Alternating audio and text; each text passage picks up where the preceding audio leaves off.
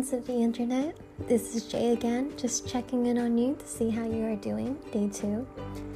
Now, you were able to deactivate social media yesterday. I just want to let you know that I'm very proud of you. It's a really big first step, and this journey, it's just going to be yours. And I promise you, I promise you, I promise you, as bad as it feels right now, by the end of it, this might actually be one of the best things that has ever happened. So, now that we're on to day two, we're going to continue the part where we're clearing our space. We started out by clearing our digital space, and that is pretty important and it's the first step.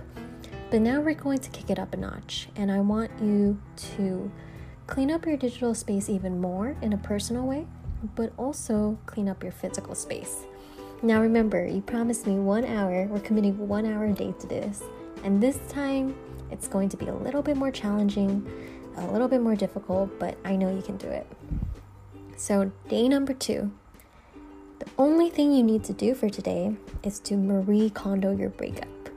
Now, for those of you who don't know who Marie Kondo is, she has become this organizing guru who has taken the world by storm with her book, um, The Life, The Magic of Tidying Up life changing magic of tidying up. Yes. So, this is going to be very important in terms of what you have shared with your breakup.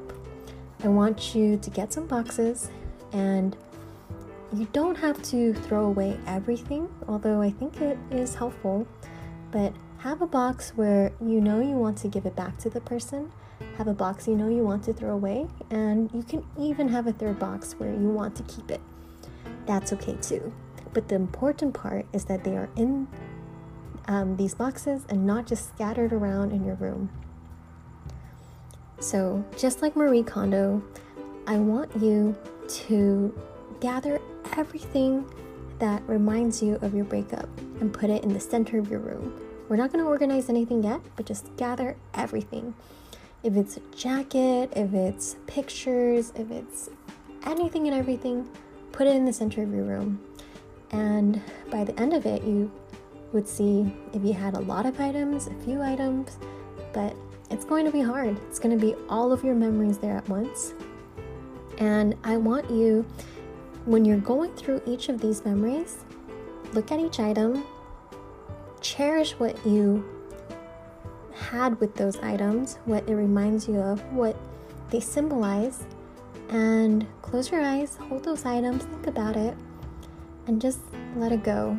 Know that that one time when you're thinking about those items is going to be the last time, and you're going to appreciate these items and thank them for giving you these memories that you will always be able to keep, even when they're not around. Now, put the, each item in one of the two or three boxes, and I want you to store these boxes away it's really, really important to thank each of those items. I've seen too many people where the first thing they do after a breakup is they said, let's get drunk and burn all of our excess stuff. You don't need to do that. It happened. It's okay to be remorseful, but also be grateful that it happened. And while you can do this with the physical things, if you need to do this in your laptop. And what I mean by that is um, pictures or certain messages you've saved. Do the exact same thing. If you're not ready to part with all the photos, it's okay. You can archive them so they don't show up. But today, it's okay to look through everything. It's okay to go through the feelings, but just know by the end of the session, we're going to think thank them and let them go.